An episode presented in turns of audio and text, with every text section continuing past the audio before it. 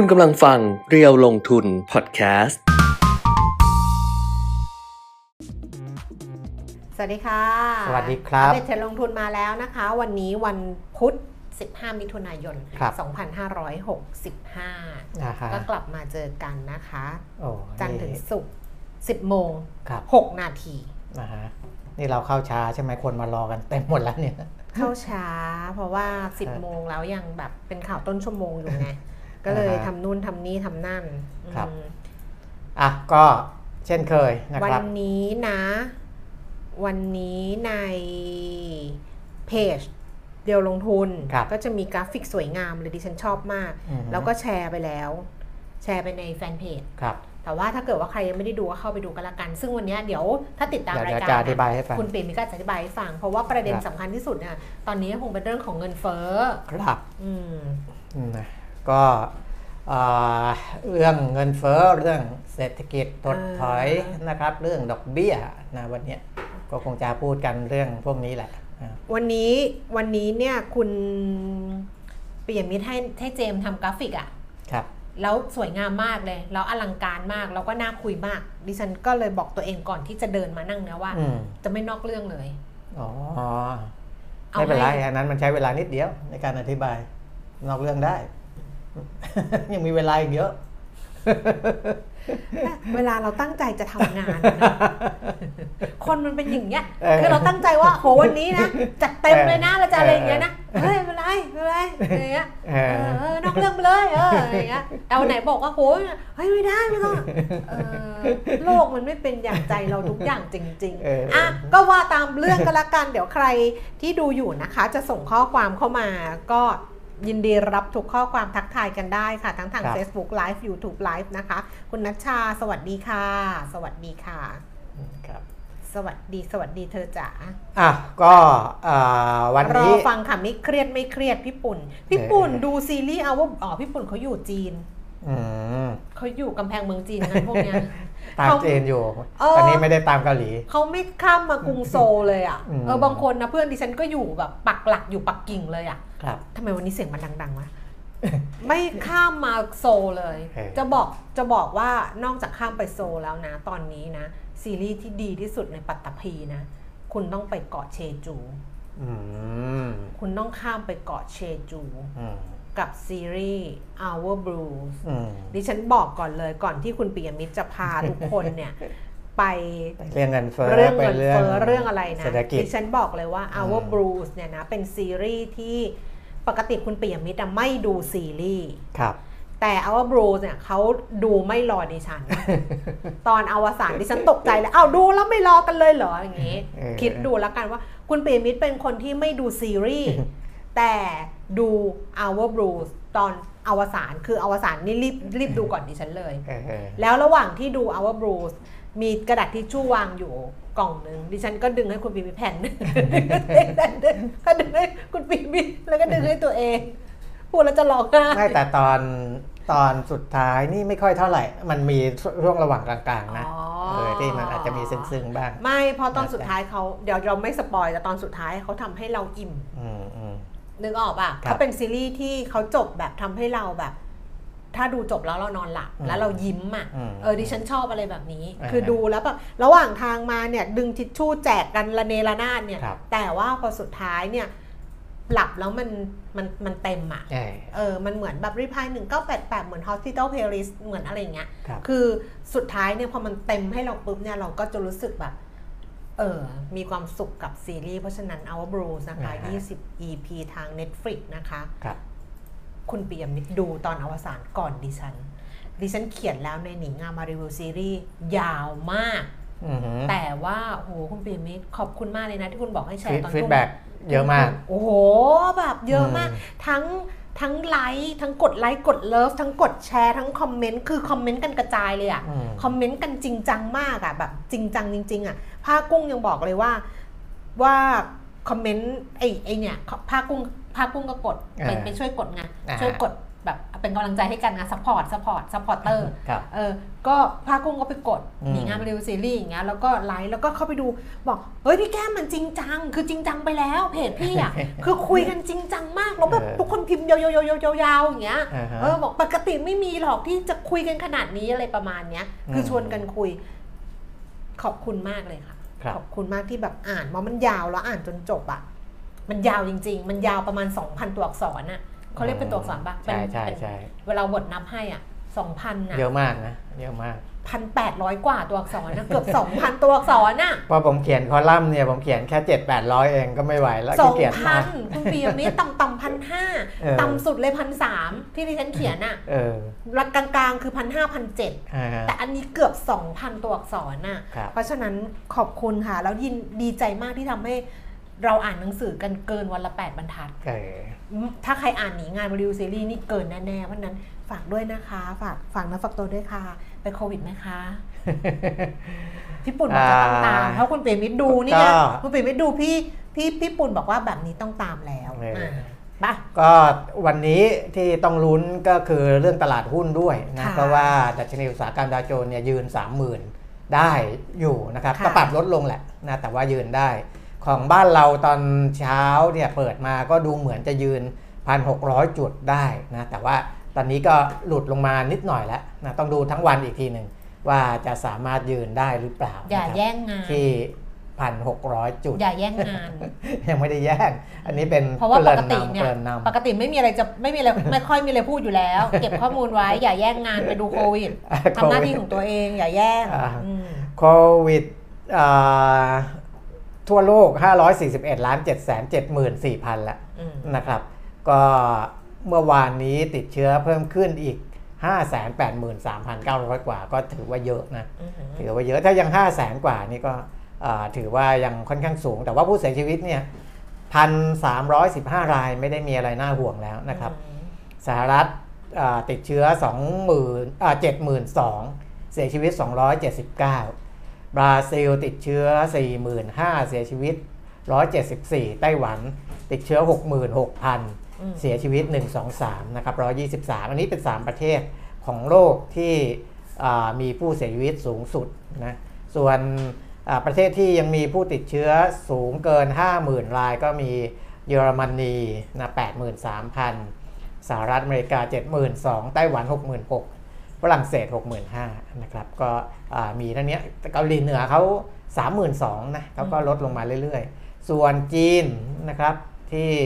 อ่ามีความกังวลกันว่าจะมีการอ่าล็อกดาวน์เพิ่มเติมหรือไม่เนี่ยตัวเลขยังมีผู้ติดเชื้อ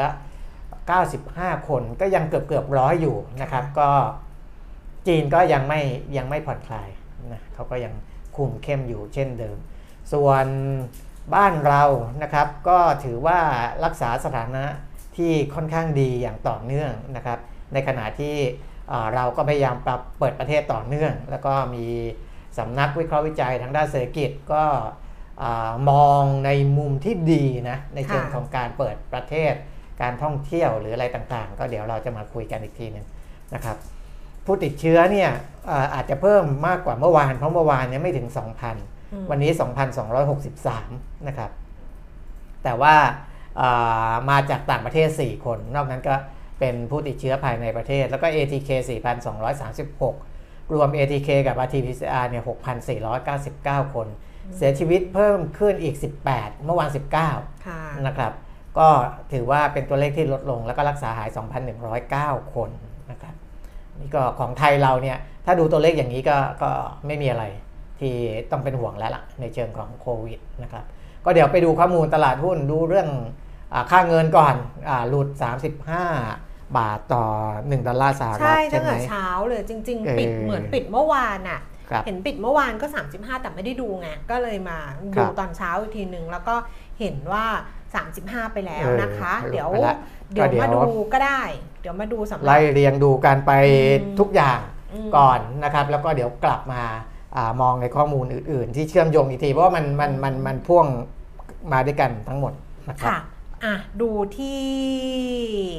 ดาวโจนส์เมื่อคืนนี้นะคะ ดาวโจนส์เนี่ยเมื่อวานเราคุยกัน ตอนที่คุยเรื่องดาวโจนส์ futures ก็บอกว่า เอ้ยมันควรจะปรับตัวเพิ่มขึ้นได้บ้าง ควรจะมี rebound บ้าง แล้วก็เป็นบวกแต่ว่าพอเอาจริงอะดิฉันก็บอกแล้วว่าอีกหลายชั่วโมงอะครับให้ดูของจริงเถอะเป็นยังไงปรากฏว่าของจริงเมื่อคืนนี้นะคะ ดัชนีอุตสาหกรรมดาวโจนส์ก็ยังคงปรับตัวลดลงต่อเนื่องจากศุกร์จันทร์แล้วก็อังคารนะคะครับเมื่อคืนลงไปอีก 151 จุดค่ะ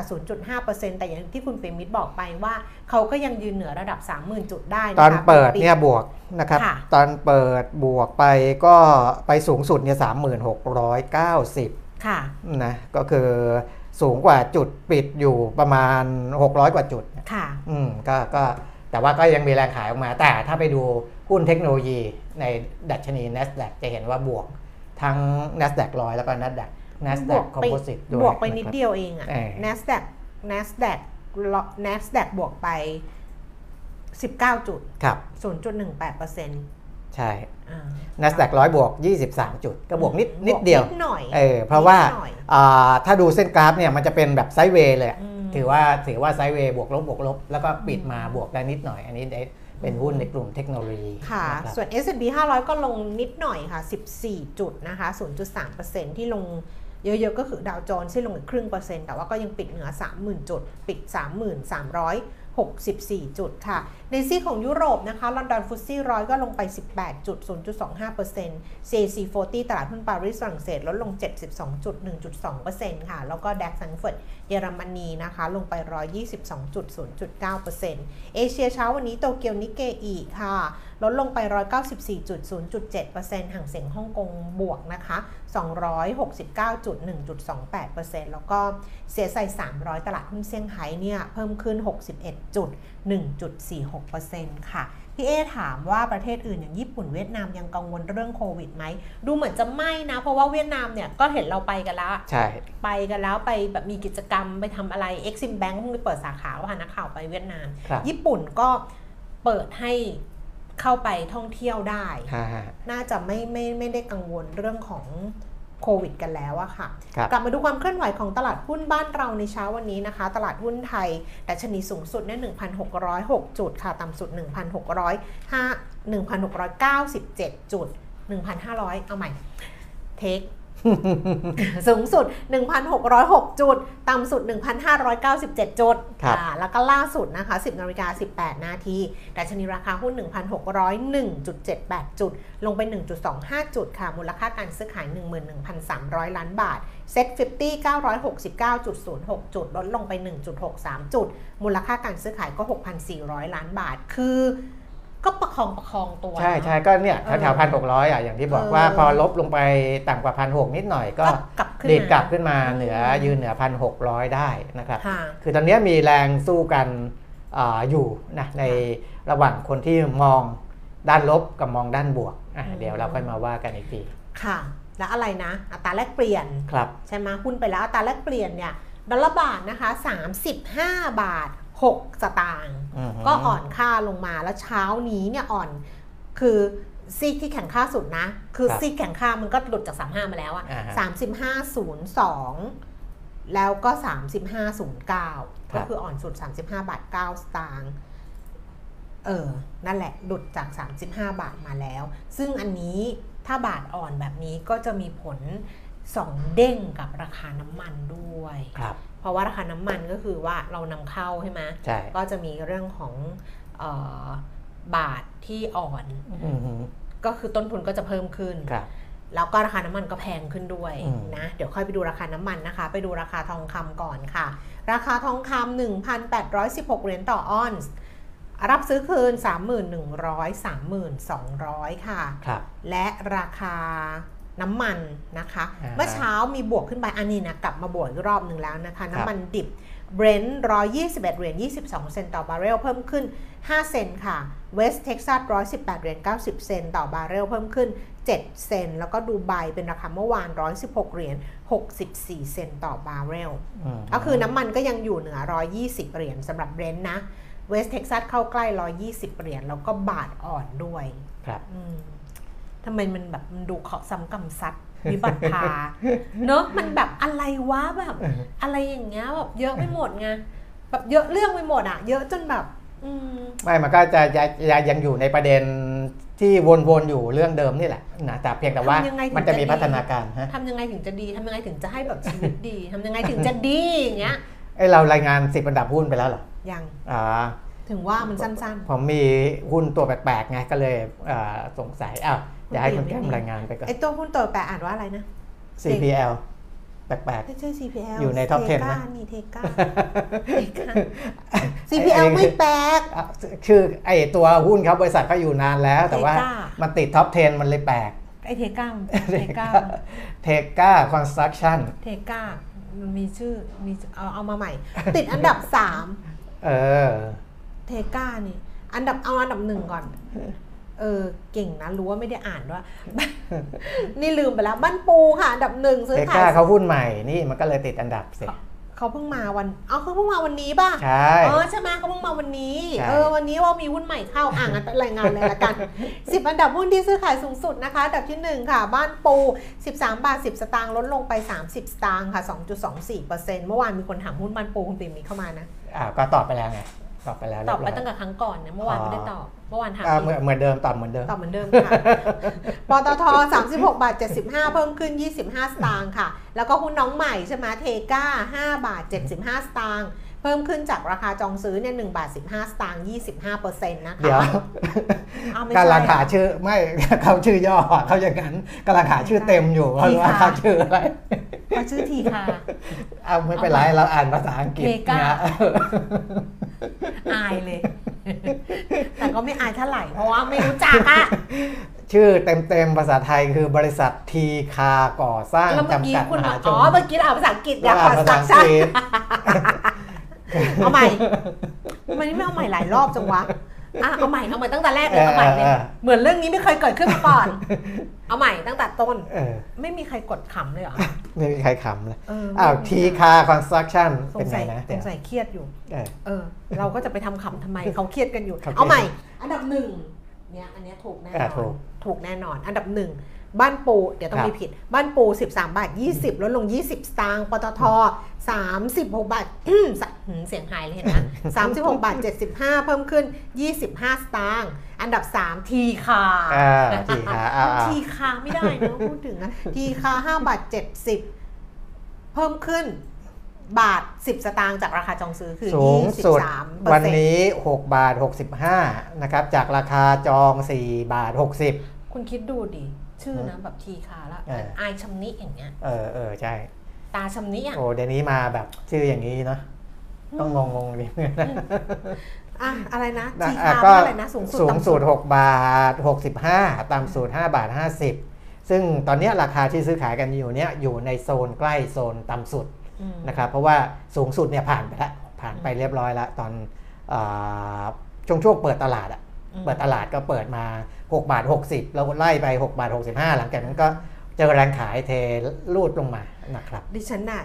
คือคือดิฉันเคยบอกว่าดิฉันชอบตัวเองอะนะอืมคนก็ส่วนคนส่วนใหญ่ก็ชอบตัวเองนั้นอะแต่ดิฉันชอบตัวเองตรงไหนรู้ไหมคุณปิ่มว่า ตรงที่ไม่ค่อยอายเท่าไหร่เออคุณเคยเดินแล้วหัวหัวโขกอะไรเงี้ยแล้วอายไหมคือแบบอายหรือว่าเออเดินแล้วแบบพลิกแล้วอะไรล้มอะไรอย่างเงี้ยอ่าฮะเออดิฉันก็จะโหเจ็บเออก็เจ็บอะเขาไม่ค่อยอายเท่าไหร่เออเพราะฉะนั้นอันนี้ก็ไม่อายครับแล้วก็ความแก่ทำให้ให้อายน้อยลงด้วย เออพอเราผ่านโลกมาเยอะแล้ว ไม่ต้องงายแล้วเคแบงค์ เคแบงค์อันดับ 4 150 บาทนะคะเพิ่มขึ้น 2 บาท 50 สตางค์แบงก์กรุงเทพ 137 บาท 50 เพิ่มขึ้น 3 บาทบตทสพ170 บาท ลดลง 3 บาท 50 ค่ะ CPO 61 บาท 75 ลดลง 50 สตางค์ TU 17 บาท 80 เพิ่มขึ้น 40 สตางค์ SCB ไทยพาณิชย์109 บาท เพิ่มขึ้น 1 บาท 50 สตางค์แล้วก็อันดับที่ 10 ที่คุณบิมิตบอกว่าเป็นหุ้นที่แบบเข้ามาซื้อขายแปลกๆไม่ค่อยเห็นไม่แค่ติดเห็นสิบอันดับ แต่ว่าเป็นเออบริษัทที่อยู่ในตลาดหลักทรัพย์ในยมานานแล้วล่ะ CPL ค่ะ ครับ CPL Group นะคะ4บาท38 สตางค์เพิ่มขึ้น 42 สตางค์เพิ่มขึ้นมา 10%สำหรับ CPL ก็มาแบบมาไกลพอสมควร เพราะว่าเมื่อวานนี้ซิลลิง อ๋อ CPL เหรอ แต่ว่าวันก่อนหน้านั้นเนี่ยคือปรับลดลงมา คือเขาเขาอะซิลลิงมาหลายซิลลิงก่อนหน้านั้น จนตลาดหลักทรัพย์สอบถามอะพูดง่ายๆแล้วก็เอ่อหลังจากนั้นก็มีการปรับลดลงบ้าง และเริ่มมาซิลลิ่งอีกทีเมื่อวาน อืม นะครับกับวันนี้บวกมาอีก 10 กว่าเปอร์เซ็นต์อะบางคนบอก CPL ทำอะไร CPL เขาทำอุตสาหกรรมก็คือจริง ๆ อุตสาหกรรมหลักก็คือหนังหนังอืมหนังก็คือหนังวัวค่ะครับเอ่อเขาเขาเรียก finishing อะคือรับผลิตอ่ารับผลิตคือเขาเอาหนังมาแล้วก็มาฟอกเออมาทำหนังสำเร็จรูปอ่าแล้วก็อันเนี้ยทำเป็นส่งหนังสำเร็จให้รูปกับรองเท้า Adidas Puma Timberland ครับดรมาตินครับ แล้วก็อีกอีกส่วนหนึ่งก็คือฟอกรับอ่าจ้างฟอกอ่าก็คือฟอกทั้งหนังวัว แล้วก็หนังหมูครับหนังหมูเนี่ยฟอกแล้วก็ส่งไปที่จีนก็ทำรองเท้าเหมือนกันเออแล้วก็แต่หนังหนังหมูก็นำเข้านะครับหนังวัวก็นำเข้า หนังวัวนำเข้าจากอเมริกาอ่าฮะหนังหมูก็นำเข้า เพราะว่าเคยถามว่าไม่เอาหมูในนี้เขาบอกว่าหมูในไทยอะคนไทยกินตั้งหัวจดหางเลยอ๋อเออคือกินกินทุกอย่างเลยไม่มีบายครับโปรดักอะเออคือกินหมดเลย หัวหมูหนังหมูหูหมูไม่แล้ว หางหมู ขาหมู เล็บกีบหมูเครื่องในหมู แล้วหนังหมูของบ้านเราก็ไม่ได้หนาแบบที่จะมาทำหนังอ๋ออันนั้นไม่ย่างรู้เอออันนั้นด้วย ไม่รู้ ของเขาเป็นพันธุ์พันธุ์พิเศษ เออที่เขาคล้ายๆคล้ายๆคล้ายๆ หมูป่าเออเขาคืเป็อนหนังหนาหน่อย คือคือเขาก็จะแบบอย่างหนังวัวเนี่ยบางคนบอกว่าเอ๊ะหนังวัวไปมันเป็นบายโปรดักเพราะว่าครับที่อเมริกาก็คือทานเนื้อวัวใช่ใช่หนังมันเหลืออยู่แล้วมันอะไรอย่างเงี้ยเขาก็จะเอามาเอามาฟอกเออแล้ก็วก็ดีกว่าไปปล่อยทิ้งอะแล้วก็อีกส่วนหนึ่งก็คือกระดูกหมูก็กินเออพูดถึงที่คุณเอาดอกไม่กินไม่ไม่กินติดนิดนิดหน่อย เล้งเล้งเนี่ยเออเออกระดูกอ่อนกินกินทุกอย่างเลย บอกคนไทยกินหมดกินหมูไม่มีเหลือเลยเออไม่มีเหลือเอาไปทำอะไรได้เลยกินทุกส่วนเลยจริงอ่าๆแล้วก็ เซี่ยงจียังกินอะแล้วก็อะไรนะ อีกอันหนึงก็คือ safety product เออก็ใช่คือพวก safety product ถ้าเกิดเราไปโรงงานอะดิฉันเคยไปโรงงานเคทีสอะครับก็ตื่นเต้นมากเลยพอไปโรงงานปุ๊บเขาก็จะหยิบหมวกหมให้วกนิรภัยเออก็จะเขียนเลยว่าอืมแพนโกลินครับอะไรอย่างเงี้ยคืออันนี้ก็คือของ CPL ก็เป็นแพงโกลินแบรนด์แพงโกลินค่ะนะพวกหมวกนิรภัยรองเท้านิรภัยชุดต่างๆ อะไรพวกเนี้ยหน้าค่ะปงหน้ากากอะไรเงี้ยห น้ากากค่ะอันคุนั้ณนธุรคุณกิจของทิพเขาย์คุณทิพย์วันน่ารักมากเลยครับคือบอกว่าความความอายความไม่อายเนี่ยเรียกว่าความแกร่งและความมั่นใจเฉพาะตัวเออความไม่อาย อันนี้คือหุ้นที่ซื้อขายสูงสุดครับ10อันดับนะคะอืมอะก็ครบแล้วสำหรับข้อมูลในวันนี้อะตอนนะนี้ทีนี้อ่าเรื่องดอกเบี้ยซึ่งคืนเนี้ยอืมนะทางอ่าสหรัฐอเมริกา เราอาจจะรู้คืนนี้แหละดึกอืมดึกอืมดึกดึกๆแบบว่านะครับ ก็อ่าส่งสัญญาณมาที่ตลาดพันธบัตรอืมเรียบร้อยแล้วนะครับ เพราะว่าพันธบัตร 10 ปีของสหรัฐเนี่ยไม่ลงนะขนาดเมื่อวานนี้ 3.43 ก็สูงแล้วนะครับ ปรับต่ออีก 10 ปีเนี่ยขึ้นไป 3.49 และที่น่าสนใจคือ 2 ปีเนี่ยขยับจาก 3.40 ขึ้นมาเป็น 3.45อือหือนะครับ ก็ขึ้นทั้งระยะสั้นแล้วก็ระยะยาวนะ ถ้าดูสั้นลงไปกว่านั้นอีกเนี่ยก็ยิ่งจะเห็นทิศทางชัดเจนขึ้น เพราะว่าอ่าถ้าเป็นระยะสั้นที่สุดก็คือ 1 เดือนเนี่ยนะครับปรับเพิ่มขึ้นมาเรื่อยๆนะจากไม่ถึง 1%เมื่อวันที่อ่า8มิถุนายนเนี่ยยังอยู่ 0.89 อยู่เลยนะครับพอวันที่ 9 ขึ้นมาเป็น 1.05อือหือวันที่ 10 ขึ้นมาเป็น 1.10 13 ขึ้นมา 1.13 แล้วก็ 14 ขึ้นมา 1.19 จะเห็นว่าสัญญาณมันชัดเจนมาก ๆ เลยนะครับ ชัดเจนมาก ๆ ว่าอ่าทางด้าน FOMC จะปรับขึ้นดอกเบี้ยอืมอ่าในการประชุมครั้งนี้ แต่ว่าก่อนหน้านี้เนี่ยเอ่อคาดการณ์กันว่าจะขึ้นแค่ 50 basis point หรือว่า 0.5%ตอนนี้อ่าทั้งในตลาดที่พูดถึงกันค่ะทั้งสัญญาณที่ส่งมาสู่ตลาดอ่าพันธบัตรเนี่ย ค่อนข้างจะชัดเจนว่าน่าจะปรับเพิ่มขึ้น 0.75%ค่ะนะครับในครั้งนี้นะอาอย่าง Goldman Sachs นะครับก็บอกว่าเฟดน่าจะขึ้นดอกเบี้ย 0.75%ไม่ใช่แค่เดือนนี้นะมิถุนายนอืมเดี๋ยวกรกฎาคมเขามีประชุมอีกรอบหนึ่งก็ขึ้นอีก Goldman Sachs บอกว่าเดือนกรกฎาคมก็เออก็ขึ้นอีก0.75อีกอืม ถ้า 0.75 0.75 เนี่ย หมายความว่า 2 เดือนนี้1.5%หนึ่งจุดห้าเลยสองครั้งโอ้หนึ่งจุดห้าเปอร์เซ็นต์อะนะเออเออ บ้านเราจะรอดไหม เดี๋ยวค่อยว่ากันอีกทีไม่รนะอครัดบอะ ดูแล้วก็ไม่รอด อันนี้ก l ม a n s a c บอกอย่างนี้ค่ะนะนั่นนั่นก็คือว่า แต่ตอนเนี้ยที่เราคุยกันเมื่อวานว่าตลาดหุ้น ดัชนีราคาหุ้นเนี่ย price in ไปหรือยังเนี่ย price in เข้าไปหรือว่าราคาเนี่ยอืมอาตอบรับไปแค่การประชุมครั้งนี้นะคุณแก้มอืม0.75 นะอืมยังไม่รวม เพราะว่าเขายังคาดว่าครั้งหน้าเนี่ยครั้งหน้าน่าจะขึ้นแค่ค่ะ0.5 ไม่ได้พูดถึง 0.75ค่ะแต่ถ้าเป็นไปอย่างที่โกลแมนแซกบอกคือ 0.75 0.75 เนี่ย มีหลุด 30,000 นะอืมมีหลุด 30,000 นะ ต้องบอกก่อนนะครับว่าอันเนี้ยอ่าเราเพิ่งที่จะเห็นอืม นะว่ามีการพูดถึง 0.75 ถึง 2 ครั้งนะครับอืมอะส่วนอ่าในสำนักอื่นๆ ส่วนใหญ่ก็จะมอง 0.75 แหละ เพราะฉะนั้นถ้าเกิดประกาศออกมาเฟดบอกขึ้นแค่ 50 basis point พอ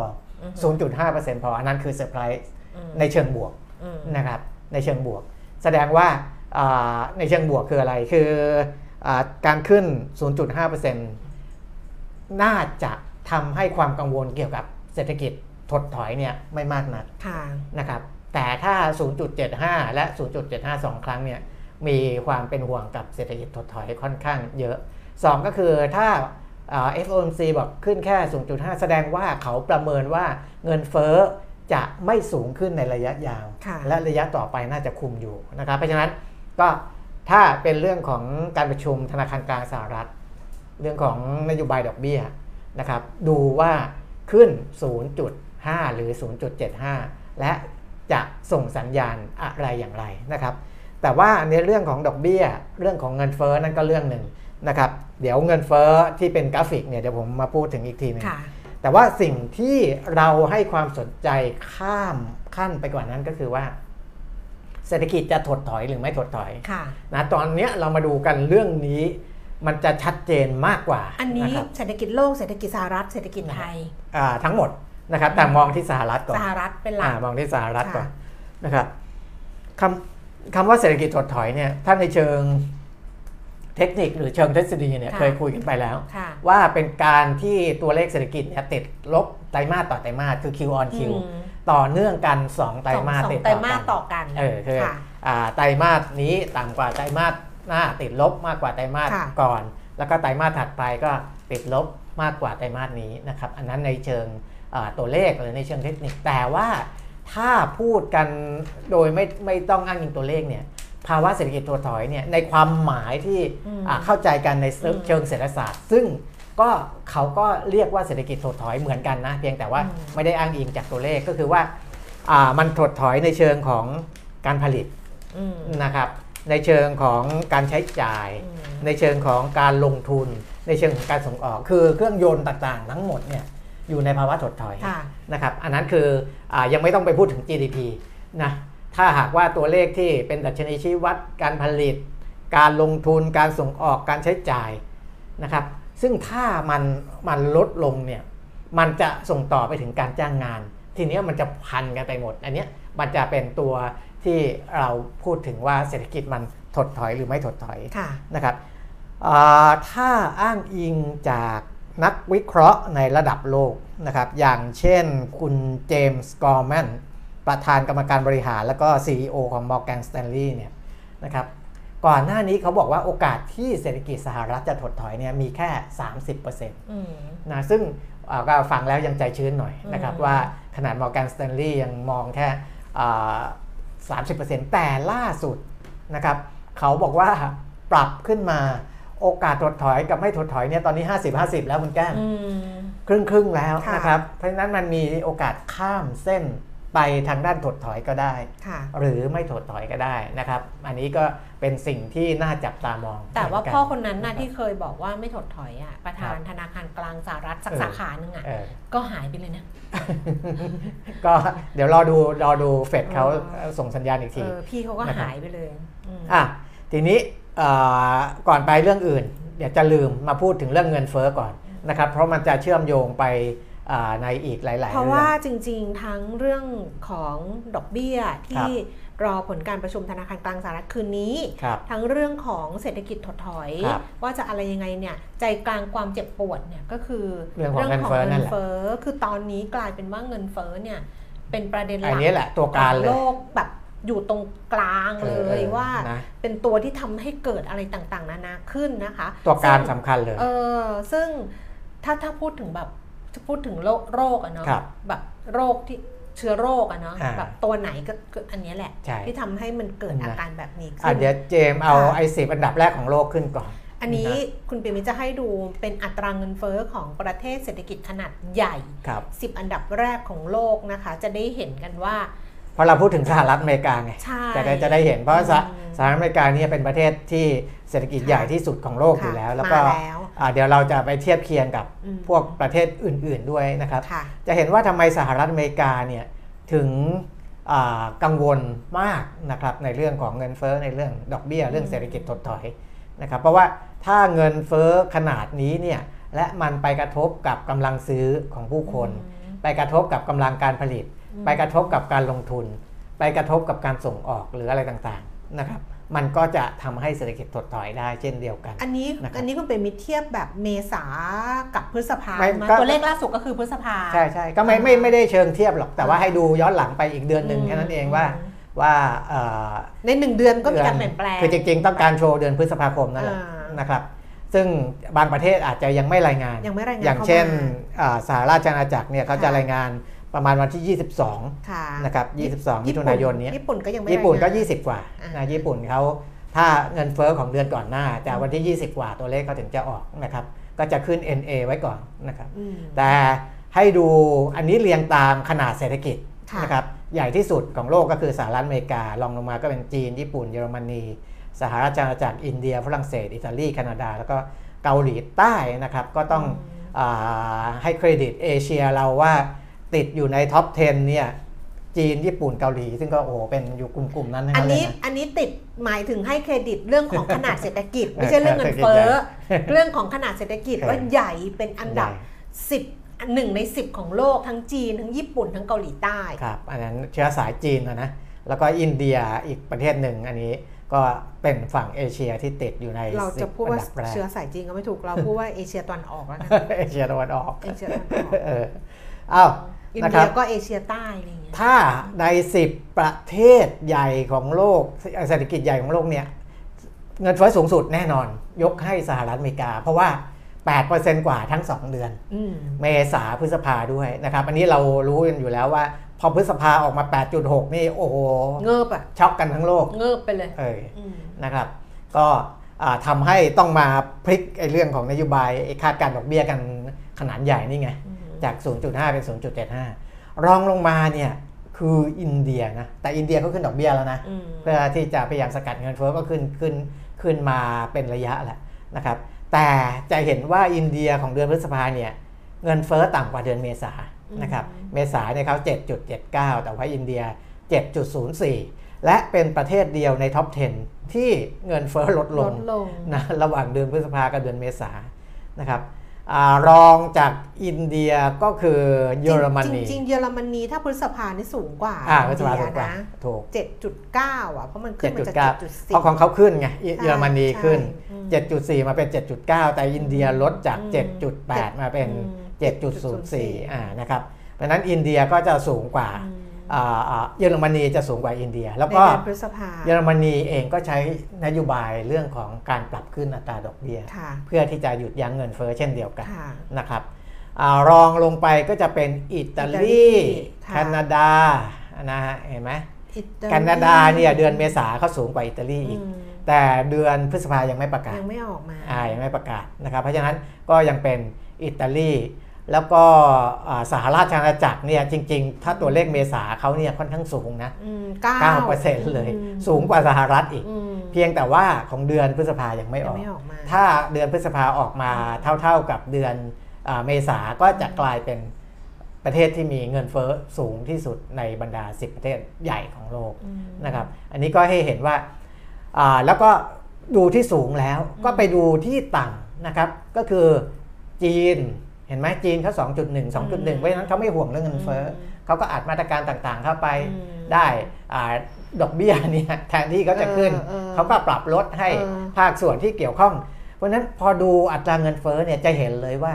นโยบาย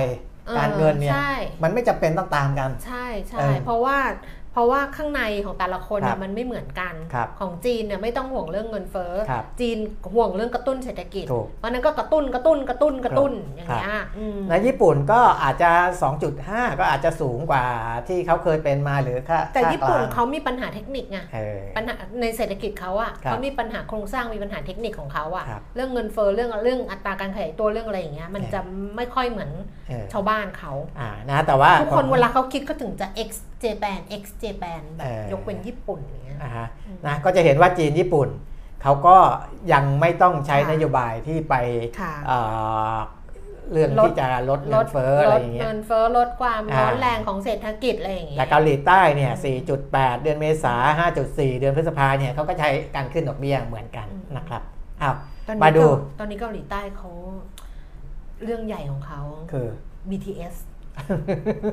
ไม่ใช่รถไฟฟ้าไม่นะใช่รถไฟฟ้าเออวงบางทันเออฮะเขาประกาศพักพักงานแบบพักการแสดงร่วมกันอะอ๋อฮะอย่างไม่มีกำหนด พักวงอะพักใช่ไหมวงเขาบอกเออเขาเขาบอกว่าแต่ละคนจะไปเติบโตด้วยเส้นทางของตัวเองแบบอืมเดี่ยว แต่ดิฉันน่ะ ไม่ได้ไม่ได้พูดอะไรแต่ดูแล้วเออดิฉันว่าน้องต้องเข้ากลมอ๋อเออเพราะว่า BTS น่ะคงต่อรองกับรัฐคุยกับรัฐบาลเต็มที่แล้วล่ะอืมแล้วถ้าเรารัฐบาลก็เคยบอกว่าตั้งแต่ 30 เมษาหรืออะไรเนี่ยอืมจะมีความชัดเจนเรื่องว่าไอดอลที่สร้างชื่อเสียงทั่วโลกอะไรอย่างเงี้ยเออนี่เขาไปเจอไบดงไบเดนอะไรอย่างเงี้ยใช่แต่กระแสมันเหมือนในเกาหลีมันไม่ได้ไงว่าอืมมันไม่ควรยกเว้นคือถ้าเป็นนักกีฬาอะไรอย่างเงี้ยเออได้เออเป็นนักกีฬาหรือเป็นอะไรเขาโอเคอืมแต่ถ้าเกิดเป็นศิลปินไอดอลแล้วจะยกเว้นเขาก็อาจจะไม่โอเค เพราะฉะนั้นหลังจากนี้ก็อาจจะมีข่าว BTS เริ่มเข้ากรมเพราะว่าเขาพักแล้วก็แยก อันนี้คิดเองนะเออเออยังไม่มีใครเขีก็ยนคือไปเรื่องนี้ฝึกทหาร ไปฝึกทหารใช่ไหมก็ก็ชายสัญชาติเกาหลีทุกคนนะเออต้องเป็นทหารเออทุกคนนะ นี่อ่าฮะคือมาตราอะไรของเขาอันนั้นดูดีพีไงไม่ว่าสูงต่ำดำขาวอะไรหมด ทุกคนเอออ้วนพร้อมอะไรทุกคนเออเออชายเกาหลีใต้ของทุกขคองนบ้านเรานี่ยังใช้เกณฑ์ความสูงนะ แล้วอันนี้ไม่มีเออจับฉลากใบดำใบแดงนะเออ ทุกคน เข้าใจคำว่าเออเออทุกคนมะเออเออคือทุกคนคือทุกคนอ่าฮะเออ อย่างเงี้ยยกเว้นที่เขาบอกเป็นนักกีฬาอืมซึ่งนักกีฬาเนี่ยมันจะต้องแบบอะไรอย่างเงี้ยครับแบบเออมันหายไปสองปีไม่ได้อะไรอย่างเงี้ยเออนี่อะพูดเดี๋ยวนะ ให้คุณปีมิตรพักให้คุณปีมิตรพักอ้าวมาที่กลุ่มใครประเทศอาใครเซีไม่ยนพอใจบอกอีนี่นอกเรื่องแล้วก็ไม่ต้องส่งอะไรมาค่ะ มันเป็นเทคนิคในการจัดรายการไม่ต้องบอกเลยอะอีกกราฟิกหนึ่งมาที่กลุ่มประเทศอาเซียนค่ะนะครับอ่าถ้าใครดูในโลกโซเชียลเนี่ยอาจจะพอเห็นผ่านตามาบ้างว่า คนที่ฮะคุณแป้งชอบความจริงจังบางจันในการรายงานข่าวบางจันขอบคุณแก้มมากค่ะ จริงจังมากเอออัอันนี้อันนี้อันนี้สำนักข่าวไหนยังไม่เขียนเออเขียนแค่ว่าเอาเขาพักจะไปเติบโตจะไปอะไรแต่ดิฉันเล็งแล้วว่าน้องมันต้องเข้ากลมแน่เออๆอะไปสำหรับอัตราเงินนะครับเฟ้อกลุ่มประเทศอาเซียนก็ค่ะที่เราเห็นว่าอ่าบางคนบอกว่าทำไมเงินกีบลาวเนี่ยค่ามันอ่อนเร็วเหลือเกินนะครับ ซึ่งลาวเนี่ยเป็นอย่างนี้มาหลายรอบคุณอ่าแก้วอ่าพอเงินเฟ้อเขาพุ่งสูงสูงเนี่ยอืมเงินลาวเนี่ย เวลาไปลาวอย่าไปแลกเป็นกีบ เพราะว่าค่ามันจะลดลงเร็วมากไม่คให้ยถือเป็นเงินบาทไม่ใช้เลยอยู่แล้วเขาก็อยากได้เงินบาทเขาก็อยากไงเพราะว่าค่ามันลงเร็วไงเออเออแต่ว่ามีอยู่ช่วงหนึ่งเออที่รัฐบาลลาวเขาบังคับ เพราะว่าถ้ายิ่งคนไม่แลกเป็นกีบ ความต้องการมันยิ่งเงินกีบมันก็น้อย คือมันก็ด้อยค่าอ่าเงินมันก็ยิ่งทำให้ด้อยเงินกีค่าบไปมันเรื่อ่อนอยเร็วไงๆแต่ใครจะไปแลกเออแลกแล้วก็โหบอกหายวับไปกับตา นะมันจะลงเร็วมากอืมส่วนหนึ่งที่ทำให้เงินกีบของลาวเนี่ยอ่อนค่อนข้างเร็วเนี่ยวันต่อวันเลยนะอืมวันเร็วเนี่ยหมายถึงว่าของบ้านเราเนี่ยมันยังไม่ได้วันต่อวันขนาดนั้นนะมันมันมันมันมีช่วงเปลี่ยนแปลงบ้างนิดนิดหน่อย แต่ลาวเนี่ยหายไปเนี่ยวันต่อวันอืมนะด้วยเงินเฟ้อที่สูงสุดในกลุ่มประเทศอาเซียนอืมก็คือเดือนพฤษภาเนี่ย 12.8%เลยค่ะนะครับ เดือนเมษา 9.9 ก็จะเห็นว่ามันขึ้นมาเยอะด้วยนะอืมขึ้นจากเดือนเมษามาเป็นพฤษภาค่อนข้างแรงนะครับ ของบ้านเราเนี่ยอ่า กลุ่มอาเซียนเนี่ยผมไม่ได้เรียงตามขนาดเศรษฐกิจอืมแต่ว่าเรียงตามอัตราเงินเฟ้อของเดือนพฤษภาคมอืมว่าใครสูงต่ำก็สูงก็อยู่ข้างบนนะครับอืมไม่เหมือนกับชาร์ตเมื่อกี้นะต้องบอกก่อนมมก็คือลาวสูงสุดไทยเป็นอันดับ 2 ของอาเซียนคือ 7.1%เห็นไหมครับว่า มันพรวดพล่านจริงอะเนาะจาก 4.65อ่า4.65 ในเดือนเมษาเจ็ดเลยอะนะแล้วก็ เรื่องของค่าเงินเนี่ยนอกจากอืมเรื่องที่เราตึงอัตราดอกเบี้ยไว้ในระดับต่ำแล้วอืมเรื่องเงินเฟ้อก็มีผลกดดันอ่าค่าเงินด้วยเหมือนกันนะครับค่ะเช่นเดียวกับของเงินกีบของเรานั่นแหละ เพราะว่าเงินเฟ้อเราสูงขนาดนี้นะครับเจ็ดเปอร์เซ็นต์กว่าเป็นอันดับ 2 ของอาเซียน รองลงมาเป็นฟิลิปปินส์นะ4.9 มาเป็น 5.4 อินโดนีเซีย 3.47 มาเป็น 3.55 แล้วก็เวียดนามเนี่ย จะเห็นว่าเวียดนามเขาก็ยังไม่ไม่ถึงกับอ่าอะไรมากมายกับเงินเฟ้อนะค่ะเพราะว่าค่ะ2.64 มาเป็น 2.86 นะครับก็ก็ถือว่าสูงแล้วนะถ้าเทียบกับอดีตที่ผ่านมาของเขา แต่ก็ไม่ได้สูงมากเมื่อเทียบกับประเทศอื่น ๆ ส่วนอีกอาห้าประเทศยังไม่รายงานผลเข้ามา แล้วก็เราจะเห็นว่าบรูไนกัมพูชาเมียนมาเนี่ยไม่รายงานรายไตรมาสด้วยนะครับอืมคือระบบการจัดเก็บข้อมูลเงินเฟ้อของเขาเนี่ยยังไม่ได้อ่าอาจ รวดจะไม่เร็วได้อัปเดตอ่าแบบเร็วถึงๆถึงขนาดที่อ่าสามารถรายงานเป็นรายไตรมาสได้ แต่ค่ะต้องชื่นชมลาวค่ะนะครับลาวเนี่ยเมื่อก่อนการจัดเก็บข้อมูลการรายงานข้อมูลเนี่ยไม่ได้เร็วกว่าเมียนมานะครับค่ะหรือว่าไม่ได้เร็วกว่ากัมพูชาในอดีตนะค่ะแต่ตอนนี้เขาพัฒนาเร็วมากนะเขาสามารถรายงานเงินเฟ้อได้เร็วพอๆกับเราเนี่ยอืมเออคือคือต้องต้องยอมเลยนะว่าลาวพัฒนาในเชิงของ การจัดเก็บและรายงานข้อมูล ลาวอะอย่าได้ไปทำเล่นนะเออเพราะว่าที่อยู่ในกระทรวงเศรษฐกิจ อยู่ในรัฐวิสาหกิจอืมอยู่ในองค์กรที่แบบอะไรอย่างเงี้ยอ่าฮะเด็กรุ่นใหม่เขาเรียนต่างประเทศนะอ๋อเขาที่เราเจออะเออเออเขาจบใช่ออสเตรเลียมาทั้งนั้นเลยเห็นไหมเออใช่เขาไปเรียนเมืองนอกกันหมดเลยนะอืมแต่เขาไปเรียนอเมริกาไม่แน่ใจแต่ส่วนเหมือนกับออสเตรเลียส่วนใหญ่เออเนี่ยแล้วเขาก็กลับมาทำงานที่บ้านเขาครับ คือเขาไปเรียนแล้วเขาก็กลับมาทำงานที่ กระทรวงเศรษฐกิจอ่าฮะรัฐวิสาหกิจอะไรเออหน่วยงานใหญ่ ๆ ของเขาอะค่ะเขาก็อ่าฮะนั่นเขาไม่ได้ไม่ได้ธรรมดาไม่ครัเอาบจริง ๆ คือเราชอบไปมองแบบลาวอะอย่างเงี้ยเอออืมแต่เดี๋ยวเดี๋ยวนี้คนรุ่นใหม่เขาเขามาเขามาแบบ เออเราเราไปเห็นแล้วเราก็ทึ่งเหมือนกัน ใช่ใช่นะแล้วก็เออคือพอคนที่มีการศึกษาเข้ามาใช่เนี่ยมันก็จะเปลี่ยนแปลงอะไรได้เร็วอืมนิดหนึ่งนะครับอ้าว ไปดูข้อมูลอื่นๆนะคงจะอันนี้เข้าใจละในเรื่องของเงินเฟ้อในเรื่องของค่าเงินนะครับ ในเรื่องของ ซึ่งเมื่อวานก็คุยไปแล้วว่าครับเงินเฟ้อประเด็นหลักเลย ถ้าเกิดจะถามว่ามันเกิดอะไรขึ้นก็นั่นแหละค่ะอืมเมื่อวานอย่างที่คุณบินไม่บอกไว้ว่า มันก็สงครามรัสเซียยูเครนนั่นแหละ ที่มันทำให้ราคาพลังงานเนี่ยอืมมันเพิ่มขึ้นเออแล้วมันทำให้ราคาสินค้าที่มันเป็นโภคภัณฑ์น่ะ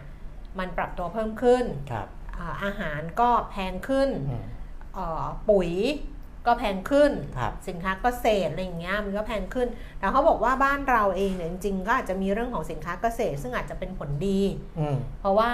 เพราะว่าถ้าเกิดราคาสินค้ามันสูงขึ้นอ่าเราก็จะมีรายได้ที่มากขึ้นอ่าแล้วก็เรื่องของการส่งออกถ้าถ้าค่าเงินมันอ่อนค่า แล้วราคามันสูงขึ้นด้วย ความต้องการมากขึ้น เราเป็นแหล่งอาหารอืมชั้นดีของโลกเนี่ยเราก็อาจจะได้ประโยชน์จากตรงนี้คุณเปรมมิตรครับแต่ว่า หมายความว่าเราต้องมีผลผลิตนะ ใช่ไหมอันนี้ใช่ก็จำไม่ได้แล้วว่าแกล้งนาขวัญพระโคเสียงทายยังไงเออไม่แต่ว่าถ้าเรตงอนนี้เนี่ยมีผลผลิตถ้าะถ้าน้ำถ้าฝนดีอย่างนี้เนี่ยอืมแต่ว่าน้ำไม่ท่วมเนี่ย ถือว่าดีอืมนะครับ ก็ก็ดูแหละว่าอย่ามากเกินไปอืมเพราะอ่าก่อนหน้านี้ผมก็เคยบอกไปแล้วว่าอืมเกิดถ้าเกิดภาวะน้ำท่วมเนี่ยอ่าผลผลิตต่างๆ จะใช่ถูกกระทบ แล้วมันจะทำให้ขาดตลาดมันก็จะส่งผลกระทบกับนั่นแหละราคา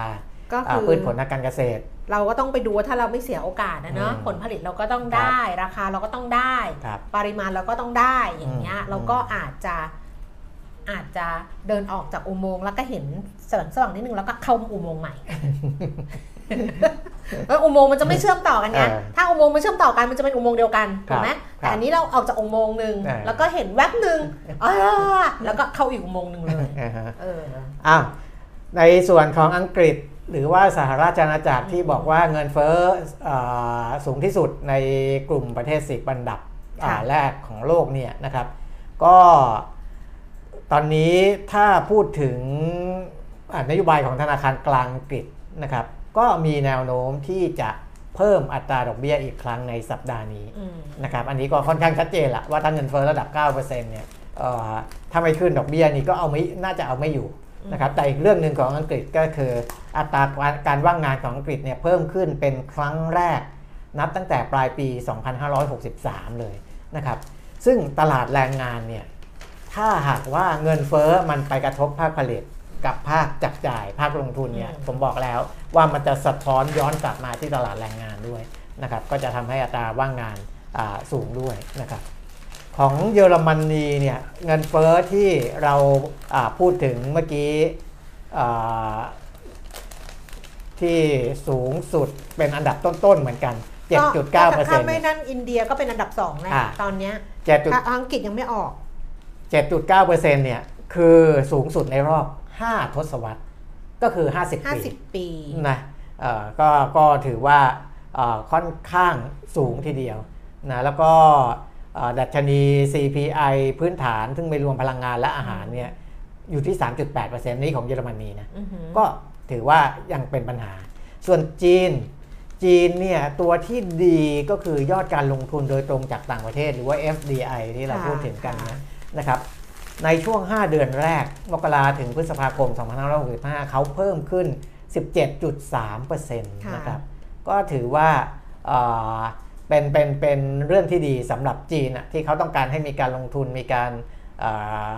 กระตุ้นเศรษฐกิจภายในประเทศของเขาขึ้นมาค่ะนะครับอะอันนี้ก็เป็นสรุปของโลกนะครับ ของไทยเรากลับมานิดหนึ่งโอ้ยอะมีหลายคุณเรื่องคุณเลยแก้มมีอะไรของไทเติยมอะอะอ่าคุณปีไม่ไปก่อนก็ได้ ของไทยเราเอ่อที่มีไอ้ไอ้รายงานออกมาเมื่อวานของก็คือของไทยพาณิชย์ป่ะ EIC อ่าของไทยพาณิชย์ EIC นะครับอ่าอ่า Economic Intelligence Center นะศูนย์วิจัยเศรษฐกิจของไทยพาณิชย์เขามองในเชิงบวกเกี่ยวกับสำหรับภาพท่องเที่ยวนะอ่าท่องเที่ยวเนี่ยเดิมเขาคาดว่าจะมีนักท่องเที่ยวเข้ามาปีนี้ 2565 เนี่ยแค่ 5.7 ล้านคนค่ะแต่ตอนนี้ดูแนวโน้มแล้วค่ะน่าจะดีกว่าที่คาดค่ะคือน่าจะเข้ามาได้ 7.4 ล้านคน พอตัวเลขนักท่องเที่ยวจะเข้ามาเพิ่มขึ้นเกือบเกือบ2ล้านคนเนี่ยนะครับ ก็เลยทำให้เขาปรับประมาณการการขยายตัวของเศรษฐกิจ ปีนี้ขึ้น เดิมเขาคิดว่าเศรษฐกิจปีนี้จะโตแค่ 2.7ค่ะก็ปรับเพิ่มขึ้นมาเป็น 2.9%นะครับตามการฟื้นตัวของภาคท่องเที่ยวและบริการนะครับ อันนี้ถือเป็นมุมมองในเชิงบวกนะครับ แต่เขามองเศรษฐกิจโลกว่าเอ่อ แนวโน้มเนี่ยชะลอลงก็คือก็คือไทยเราปรับเพิ่มขึ้น แต่ของโลกเนี่ยยังมีแนวโน้มที่อาจจะชะลอลงกว่าเดิมที่คาดไว้ด้วยซ้ำเพราะ 3 ปัจจัยหลักคือสงครามรัสเซียยูเครนนะครับการล็อกดาวน์และควบคุมการแพร่ระบาดที่เข้มข้นในจีน แล้วก็การดำเนินนโยบายการเงินตึงตัวของธนาคารกลางของเศรษฐกิจหลักที่เร็วและแรงขึ้นนะครับอันนี้ชัดเจนเลย นะเหตุผลที่ EIC ไทยวันนี้เขาบอกเนี่ยชัดเจนแล้วก็เราเห็นภาพนี้มาโดยตลอดแล้วก็เห็นตรงกันนะครับสงครามรัสเซียยูเครน การล็อกดาวน์ของจีน หรือการควบคุมโควิดของจีนที่เข้มข้น แล้วก็การใช้นโยบายการเงินที่เข้มงวดมากขึ้น ดอกเบี้ยก็ขึ้นแรงกว่าที่เราคาดนะเดิมสหรัฐอาจจะคาดว่าจะขึ้นเท่านี้ก็ขึ้นมากกว่า อังกฤษก็ขึ้นบ่อยบ่อยมากขึ้น เยอรมันก็ขึ้นบ่อยมากขึ้น อะไรเงี้ยนะครับหลาย ๆ ประเทศในโลก นี่เป็น 3 ปัจจัยเสี่ยงหลักของโลกตอนนี้นะครับอะอันนี้ก็คือของโลก เพราะฉะนั้นเนี่ย EIC ก็เลยปรับประมาณการการขยายตัวเศรษฐกิจโลกเนี่ยลดลงเดิมคาดว่าทั้งโลกจะขยายตัว 5.8%ค่ะลดลงมาเหลือ 3.2%เองเหมือนกันอืมนะครับ ในขณะที่ไทยปรับจาก 2.7 ขึ้นไปเป็น 2.9 ของโลกปรับจาก 5.8 ลงมาเหลือ 3.2 นี่ส่วนทางกันนะครับ เพราะฉะนั้นการลงทุนเนี่ยในกองทุนในรอบปีนี้ผมถึงโน้มเอียงมาทางกองทุนในไทยอาเซียนอาเซียนที่มีไทยอยู่ด้วยเนี่ยผมก็ยังชอบนะ เพราะในกองที่มันไอ้ที่แนะนำไปเนี่ยคือเป็นอาเซียนประเทศอื่น ๆ ด้วย แล้วมีไทยผสมอยู่ในนั้นด้วย คือเป็นหนึ่งในอาเซียนด้วย อันที่อย่างเงี้ยชอบ แต่จะ ยังไม่ค่อยชอบในกองที่ของฝรั่งเท่าไหร่ไทยแท้ๆเอาไหมไทยแท้ไทยแท้ได้ไทยแท้ไทยได้อยู่ ต้องประคองไม่ให้ตายอย่างเดียวคือถ้าไม่ตายอะมีโอกาสแน่นอนเออถ้าตายก่อนก็จบกัน ถ้าตายก่อนก็สิ้นสุดไงอย่าไปคิดมากเออแต่ถ้าเกิดแต่แต่ตอนเนี้ยคือประคองตัวว่าอืมอย่าไปตายเออเพราะว่าจะได้มีโอกาสใช้เงินครับบ้างบ้างเออืออฮึไทยแท้ๆเลยค่ะ อยู่อ่าในไทยแท้ๆตอนนี้เนี่ยของไทยอย่างที่คุณปิ่นมิตรบอกไปว่าครับเอ่อ มีการเริ่มทยอยปรับประมาณการเศรษฐกิจเนี่ยเออเพิ่มขึ้น เพราะว่านักท่องเที่ยวก็น่าจะกลับเข้ามาเพิ่มขึ้นดิฉันว่าอีกอีกอันหนึ่งก็คือส่งออกเราอาจจะดีขึ้นครับเดี๋ยวเดี๋ยวดูไปกันละกันว่าเป็นยังไงนะคะ แต่ว่าถ้ากลับไปอ่าเดี๋ยวเอาเอาเอาเอาเป็นภาพหลักก่อนก็แล้วกันอืมคุณสุพัฒนพงษ์พันธ์มีเชาวอ่าฮะรองนายกรัฐมนตรีและรัฐมนตรีพลังงาน ซึ่งก็ดูแลเศรษฐกิจด้วยเนี่ยนะ บอกว่าเรื่องดอกเบี้ย เอาเรื่องดอกเบี้ยก่อน เพราะบอกว่าดอกเบี้ยเนี่ยจะคุยกันกับแบงก์ชาติ มติคณะกรรมการกรงงที่ห่วงคะแนน 4 ต่อ3เอออาจจะส่งสัญญาณว่าสูสีกันเหลือเกิน ทั้งหมดเนี่ยก็ต้องขึ้นอยู่กับการประชุมกรงงซึ่งต้องดูสถานการณ์ในเวลานั้นว่าเป็นยังไง รัฐบาลเนี่ยเป็นห่วงว่าขณะนี้เงินเฟ้อสูงถ้าเกิดเจอดอกเบี้ยสูงจะกระทบกับเศรษฐกิจ เพราะว่า ลูกหนี้ก็จะถูกผลักภาระค่าใช้จ่าย ซึ่งเป็นภาระหลัก อันเนี้ยเหมือนที่เราคุยกันว่ามันครับมันต้องเลือกอะคือมันถูกต้องกระทบอยู่แล้วไงเพียงแต่ว่าจะเลือกข้างไหนเท่านั้นเองนะคะอ่าคุณสุพัฒนงบอกว่าจะคุยกับแบงก์ชาติในทุกประเด็น เพราะต้องดูในมิติว่าจนถึงขณะนี้แล้วสถานการณ์เป็นยังไง ในมิติการเงินการคลังเป็นยังไง สถานการณ์การเงินการคลังโลกเป็นอย่างไร และที่จะให้เติบโตตามที่ต้องการต้องใช้ความพยายามเติบโตท่ามกลางอัตราเงินเฟ้อสูงเนี่ยถ้าเจอดอกเบี้ยสูงเข้าไปอีกอัตรา อัตราการขยายตัวทางเศรษฐกิจจะยืนระยะได้หรือไม่ คือจะทนแรงจากดอกเบี้ยที่ เพราะว่าเคยคุยกันก่อนอันนี้ว่าถ้าการขยายตัวทางเศรษฐกิจอะครับมันแข็งแข็งแกร่งพออ่าขึ้นดอกเบี้ยไปมันก็ไม่ไม่ทำให้สะดุดหัวใช่ทิ่มใช่ใช่มันก็อาจจะทำให้กึกกักกึกกักมันต้องสะดุดบ้างคือแต่มันไม่หัวทิ่มอะไรอย่างเศรษฐเงี้ยกิจเนี่ยมันจะไหลเออมาเม็ดเงินคือรายได้ก็จะเพิ่มขึ้นอ่านะครับกำลังที่จะจ่ายดอกเบี้ยมันก็จะมีเพิ่มมากขึ้นในตัวอืมของมันเองอยู่แล้วไงอืมมันก็จะชดเชยกันได้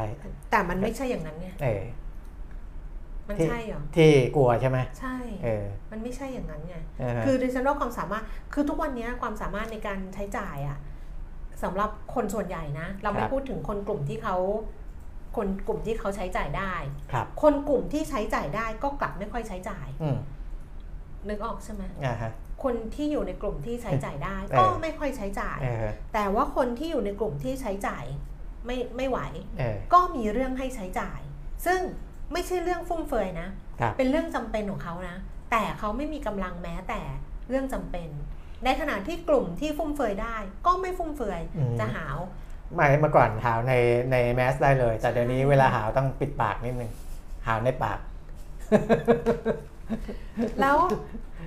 เราคุยคุยกันอยู่แล้วหาวอะเนอะเออแต่มันก็ได้มันก็ง่วงอะมันเนาะได้ดิเออนั่นแหละมันก็เป็นมันก็เลยเป็นอย่างนี้ไงเออมันก็เลยความยากมันอยู่ตรงนี้ แล้วพอขึ้นพ อดอกเบี้ย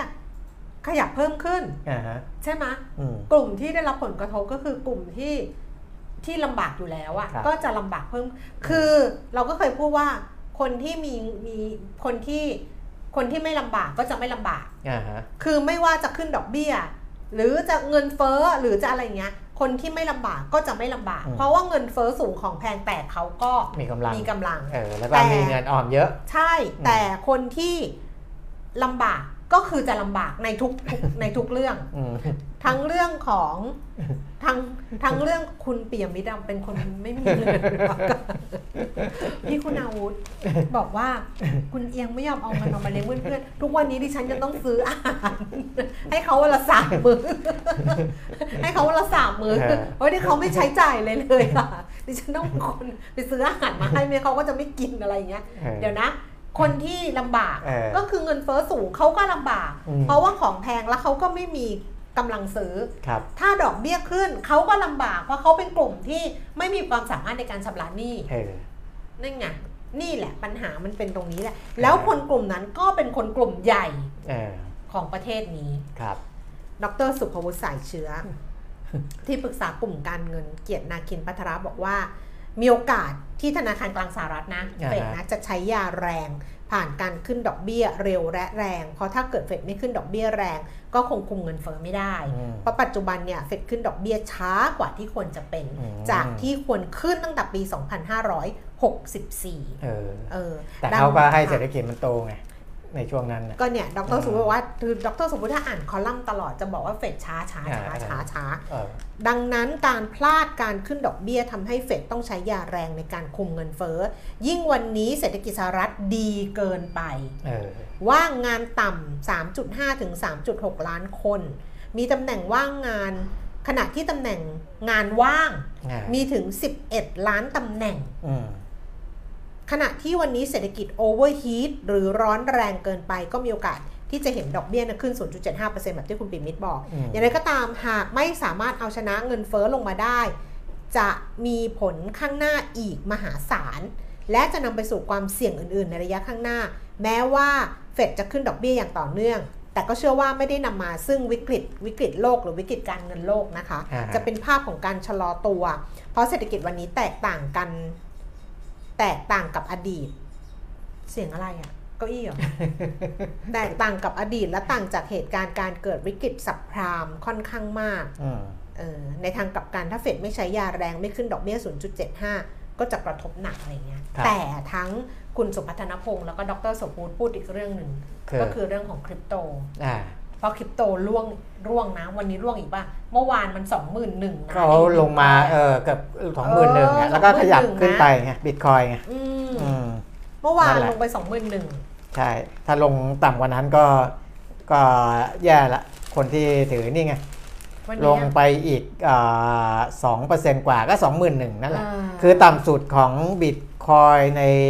รอบอานี้เนี่ยก็คือ 21,570 ดอลลาร์สหรัฐต่อ1บิตคอยนะครับซึ่งเมื่อวานให้ดูตัวเลขแล้วนะว่าสูงสุดเนี่ยเคยขึ้นไป 68,000 อันนี้แค่ปีเดียวนะ เฉพาะในรอบ 52 สัปดาห์เนี่ยสูงสุด 68,789อืมนะต่ำสุด 21,570อะต่างกันอยู่โอ้สี่หมื่นเจ็ดพันกว่าเหรียญสหรัฐอืม ต่อ1บิตคอยน์อะคิดดูแล้วกัน นี่คุณไปสั่งก็ถามเข้ามาใน YouTube เดี๋ยวคุณปิ่มมิตรไปไปหาข้อมูลตอบกันแล้วกันว่าถามเป็นความรู้ทำไมราคาหุ้นบริษัทผลิตไฟฟ้าจากพลังงานสะอาด ราคาร่วงเอาร่วงเอา PE สูง แต่ว่าบริษัทที่ใช้ฟอสซิลฟอสซิลกลับดีดตัวเพิ่มขึ้นทั้งที่มันไม่ยั่งยืน ครับ ตอนนี้คนไม่ลำบากชักเริ่มลำบากแล้วครับ อันนี้ก็ก็อ่าเดี๋ยวไปดูให้อีกไปทีหามานะแต่ว่าจริง ๆ แล้วโรงไฟฟ้าเนี่ยนะครับอ่า ถ้ามีสัญญาซื้อขายไฟกับการไฟฟ้าที่เป็นเชื้อเชื้อเพลิง จากชีวมวล หรือพลังงานสะอาดเนี่ยเขาคือที่ผ่านมาเนี่ยคนคนอาจจะไปกังวลว่าราคาก๊าซเพราะบางทีเอก๊าซการใช้ก๊าซนี่ก็เป็นพลังงานสะอาดเหมือนกันตัวหนึ่งเหมือนกันเนี่ยนะครับอาจจะก๊าซมันอาจจะมีราคาเพิ่มขึ้น หรืออะไรอย่างเงี้ยต้นทุนจะเพิ่มขึ้นแต่จริงๆเนี่ยเวลาขายไฟเนี่ยสัญญาเขาจะล็อกไว้อยู่แล้ว ว่าถ้าต้นทุนเพิ่มขึ้น เขาก็จะสามารถขายไฟได้ในราคาที่เพิ่มขึ้นนะครับ แต่ว่าคนอาจจะยังยังไม่ไม่ไม่ค่อยนิยมมั้งนะเดี๋ยวต้องรอคนที่เขารู้สึกว่าหุ้นโรงไฟฟ้าเป็นหุ้นที่ปลอดภัยกว่าหุ้นอื่น ๆ ก็อาจจะกลับเข้ามาให้ความสนใจกันอีกทีหนึ่งนะครับ ตัวนั้นก็ก็ตอบไปเบื้องต้นนะครับดรสุภูพูดเรื่องบิตคอยเพราะอะพูดเรื่องคริปโต คือคุณสุพัฒน คุณสุพัฒนพงศ์ก็พูดนักข่าวคงไปถามอะเออ เรื่องของการลงทุนในคริปโตนะคะ บอกว่าที่ผ่านมาหน่วยงานรัฐเนี่ยก็ได้เตือนเรื่องความเสี่ยงเป็นระยะเพราะมีความผันผวนสูง แต่ว่าการครับตัดสินใจลงทุนก็ขึ้นอยู่กับนักลงทุนต้องประเมินเอง อันนี้คุณสุพัฒนพงศ์พูดนะ อืม ส่วนการลดลงของสินทรัพย์ประเภทนี้จะกระทบกับภาพรวมเศรษฐกิจไหมบอกยังไม่เห็นสัญญาณ ผลกระทบ เพราะแม้เพราะแม้มีผู้ลงทุนจำนวนมาก แต่ปริมาณก็ไม่ได้มากปริมาณเงินลงทุนก็ไม่ได้มาก แต่จริงๆก็เยอะอยู่นะอืมบอกว่าอันนี้ยังไม่กระทบกับการออมหรือการใช้จ่ายของประเทศ เพราะปริมาณเงินที่หายไป จากการปรับตัวลดลงของสินทรัพย์ประเภทนี้ ยังไม่มากเมื่อเทียบกับตลาดหลักทรัพย์ คือบ้านเราอะไม่เยอะไงอืมคือคือในโลกอะอาจจะจะเยอะแต่บ้านเราเนี่ยถ้าเทียบปริมาณการซื้อขายในในบิตคอยในคริปโต กับไม่เยอะในตลาดเนี่ยเป็นยังยังเป็นสัดส่วนน้อย ค่ะเออแต่ดรสุพุทธบอกว่าสำหรับการปรับตัวลดลงของบิตคอยต่อเนื่องในปัจจุบันถือเป็นเพราะปกติที่อาจเกิดขึ้นได้ เพราะการลงทุนในตลาดนี้ก็มีความเสี่ยง แต่ถ้าเกิดเป็นไปได้ก็ควรหลีกเลี่ยง เพราะสินทรัพย์ดิจิทัลหรือบิตคอยไม่สามารถประเมินมูลค่าที่เหมาะสม มูลค่าหรือมูลค่ามูลค่าพื้นฐานได้ยากทำให้การประเมินราคา และความแข็งแกร่งทำได้ยากเมื่อเทียบกับสินทรัพย์อื่นที่มีปัจจัยรองรับ เช่น หุ้น อย่างไรก็ตามเชื่อว่าราคาบิตคอยปรับตัวลดลงต่อเนื่องไม่นำไปสู่วิกฤตการเงินโลกครับเพราะตลาดคริปโตถือว่าค่อนข้างเล็กมี Market Cap 1-2 ล้านล้านเหรียญยังห่างจาก Market Cap ของตลาดหุ้นหลายเท่าตัวก็ยังยังยังห่างกันเยอะนะครับแล้ววันก่อนที่กรตเขาออกหนังสือเวียนถึงบริษัทจดทะเบียนทุกแห่งอ่าคือใช่เขาก็พยายามจะใช่เตือนอีกรอบหนึ่งอ่าปรามปรามกันไว้แหละอืมนะว่าอ่าในการลงทุนในสินทรัพย์ดิจิทัลเนี่ยอืมต้องพิจารณาด้วยความรอบคอบ และระมัดระวัง เพื่อไม่ให้ส่งผลกระทบต่อฐานะการเงินหรือผลการดำเนินงานอย่างมีนัยสำคัญอืมนะครับอ่าเพราะว่าราคาของของของสินทรัพย์ดิจิทัลเนี่ยมีความผันผวนนะครับ แล้วก็มีความเสี่ยงจากการถูกโจรกรรมทางไซเบอร์ด้วยนะครับ ก็อาจส่งผลกระทบต่อฐานะทางการเงินได้ เพราะฉะนั้นอืมอ่าสิ่งที่กรตแนะนำก็คือให้บริษัทจดทะเบียนเนี่ยแยกอ่าจัดระบบควบคุม แล้วก็จัดเก็บรักษาสินทรัพย์ดิจิทัลแบบปลอดภัยอืมแล้วก็ให้มีการแบ่งแยกหน้าที่ด้วยนะครับ ว่าใครดูแล wallet เพราะสินทรัพย์ดิจิทัลเนี่ยมันจะอยู่ใน e-wallet อืมนะใครเป็นคนดู wallet อืมใครเป็นคนสั่งซื้อขาย หรือโอนสินทรัพย์ดิจิทัลนะคนดูแลกระเป๋าเงินก็ดูแลคนหนึ่งอืมนะครับ คนที่อ่ามีหน้าที่เทรดหรือลงทุนก็เป็นอีกคนหนึ่ง อันเนี้ยต้องแบ่งแยกหน้าที่กันให้ชัดเจนนะครับ ก็อ่า กรตขอให้คณะกรรมการตรวจสอบของแต่ละบริษัทเนี่ยให้ความเห็นต่อความเพียงพอของระบบควบคุมภายในอืมเกี่ยวกับการดูแลสินทรัพย์ดิจิทัลด้วยนะครับถ้าหากว่าบริษัทนั้นมีการเข้าไปเกี่ยวข้องกับสินทรัพย์ดิจิทัลนะครับกรรมการอิสระหรือกรรมการตรวจสอบเนี่ยค่ะนะต้องทำหน้าที่นี้ด้วยค่ะนะไม่ใช่ว่ามีชื่อแค่เป็นกรรมการตรวจสอบของบริษัทอย่างเดียวต้องต้องทำหน้าที่ในการตรวจสอบด้วยนะครับอ้าว เมื่อกี้มีข่าวที่เข้ามาข่าวหนึ่งก็ยืนยันว่าจีนเองไม่จำเป็นต้องใช้นโยบายเดียวกับสหรัฐอเมริกาในการขึ้นอัตราดอกเบี้ยค่ะเพราะว่าล่าสุดนะครับที่จีนประกาศออกมาก็คืออาคงอัตราดอกเบี้ยเงินกู้ระยะกลางนะครับ MLF ระยะ 1 ปีไว้ที่ 2.85%นะครับซึ่งอันเนี้ยนักวิเคราะห์ส่วนใหญ่เขามองอย่างนี้ นะว่าจีนไม่จำเป็นหรอกต้องขึ้นอัตราดอกเบี้ย หรืออะไรต่ออะไรเมื่อกี้ให้เห็นละว่าเงินเฟ้อเขาก็ไม่ได้โตสูงเท่าไหร่นะครับ ก็จีนอันนี้อันนี้รายงานข่าวบอกนะจีนพยายามหลีกเลี่ยงการใช้นโยบายผ่อนคลายการเงินในช่วงหลายเดือนที่ผ่านมา เนื่องจากสภาพคล่องในระบบมีเพียงพอ แต่ว่าจีนเนี่ยใช้หันไปใช้เครื่องมือการปล่อยกู้แบบเจาะจงเป้าหมายอืมและเร่งการใช้จ่ายด้านการคลังอันนี้ที่ผมบอกไปแล้ว เขาจะเลือกดูนะว่ากลุ่มไหนที่จำเป็นต้องช่วยก็เข้าไปนะครับเจาะจงตรงนั้นอ่าแล้วก็อันนี้ก็เป็นไปตามตามตามภาวะเศรษฐกิจของจีนนะครับ ซึ่งจะยังคงไม่เหมือนประเทศอื่นนะจีนเขาก็มีซอฟต์พาวเวอร์นะมีใช่ แต่ว่าอาจจะไม่ได้ไม่ได้เอ่อโปรโมทโด่งดังเท่าแต่เขาก็มีมานานแล้วนะเขามีมีนะมานานแล้วนะมีมานานแล้วแล้วเขาก็เออไปของเขาเรื่อยๆนะอืมไปเรื่อยๆ แล้วแอปพลิเคชันต่างๆนะครับก็เราก็เสียเงินนะอ่าฮะเออเราก็เสียเงินให้เขาเหมือนกันนะ ไม่ใช่อืมไม่เสียอ่าฮะอืมแล้วเขาก็ไม่ได้แบบมาตีปี๊บอะไรไงเขาครัก็บไปเก็บเก็บเก็บเก็บกินไปเรื่อยครับๆมีสมาชิก Exclusive Member ใน Line แอด เรียวลงทุนถามคุณเปลี่ยนนิดอ่าเรื่องกองทุนจีนครับของบัวหลวงอ่าฮะว่ามีน่าสนใจไหมเอ่อหรือยังไม่ใช่เดี๋วย้ายจีน จีนเองเนี่ยมันมันปัจจัยมันยังไม่ค่อยเสถียรอืมมันยังไม่ค่อยเสถียร นะคต้รัอบงรอให้จีนจัดการกับโควิดแบบแบบแบบแบบที่เขาพอใจอะเออ แบบที่เขาพอใจจริงๆเออะอ เออดิฉันแต่ ว่าถ้าเขาจัดการแบบพอใจจริง ๆ แล้วเนี่ยนะอืมเศรษฐกิจเขาจะแบบเขาจะกระตุ้นแต่แต่ถ้าพูดถึงอ่าโควิดในโลกตอนนี้นะ อืม มันก็ความน่ากลัวก็ลดลงแล้ว คือคือคือดาวไซลิสมันก็แต่ต่ำแล้วจีล่ะนไงอ่าจีก็นจริง ไงเออ นะ แต่แต่พูดถึงถ้ามองปัจจัยโควิดเนี่ยสำหรับจีนเองดาวไซลิสมันก็ต่ำแล้เอวอเออเขาก็อ่าเพียงแต่ว่ามันไอสิ่งที่เขาทำมาเนี่ยแล้วมันยืดเยื้อมันช้าออกไปเนี่ยอืมบางที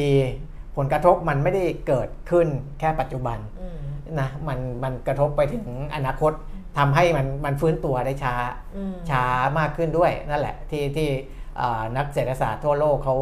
หรือว่านักลงทุนทั่วโลกยังมองอยู่ตรงนี้นะครับ แต่ว่าถ้าทุกอย่างเขาเคลียร์คัดชัดเจนได้เนี่ยผมว่ามันก็ยังมีว่าความน่าสนใจอยู่อืมนะยังมีความน่าสนใจ แต่อยู่ยังไม่ใช่ตอนนี้ ก็รอดูความชัดเจนสักสักอืมพักหนึ่งแต่บางคนก็อาจจะอยากเข้าตอนที่ทุกคนมองว่า เฮ้ย มันยังมีปัญหาไตรแหมาละสสามอย่างเงี้ยนะเออเออเออไตรมาสสามเป็นไตรนั่นแหมาละสที่ส่วนใหญ่ซบเซาไงอืมอืมนะอะก็อ่าสรุปนะครับ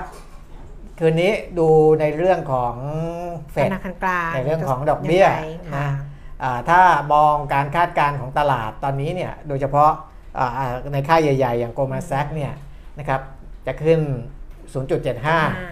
0.75%หลังจากนั้นก็จะขึ้นอีก 0.5 0.5 อีก 2 ครั้งนะครับ 0.75 2 ครั้งก็คือ 1.5อื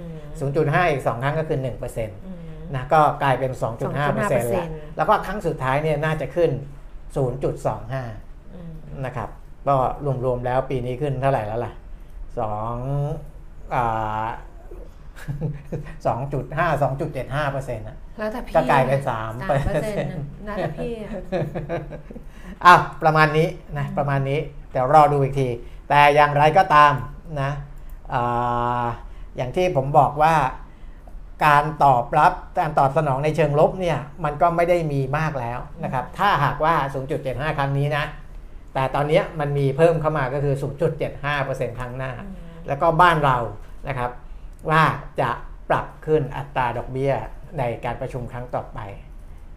อย่างไรเท่าไหร่นะครับ แต่มีแนวโน้มว่าจะขึ้นแน่นอนแล้วล่ะนะครับอะอย่าไปอย่าไปก่อนหนี่โอ้จะบอกอย่าไปก่อนหนี่เพิ่มก็เนาะ ก็ก็ก็ยากอะเออพยายามใช้จ่ายพอประมาณอพอประมาณนะใช้เท่าที่ใช้เท่าที่จำเป็นใช้เท่าที่จำเป็นก็ขับเครื่องเศรษฐกิจได้ด้วย แล้วก็ตัวเราเองก็ไม่ลำบากด้วย เอาแบบนี้ดีกว่านะคะเดี๋ยวพรุ่งนี้กลับมาเจอกันนะคะ วันนี้เราสองคนลาแล้วสวัสดีค่ะ สวัสดีครับ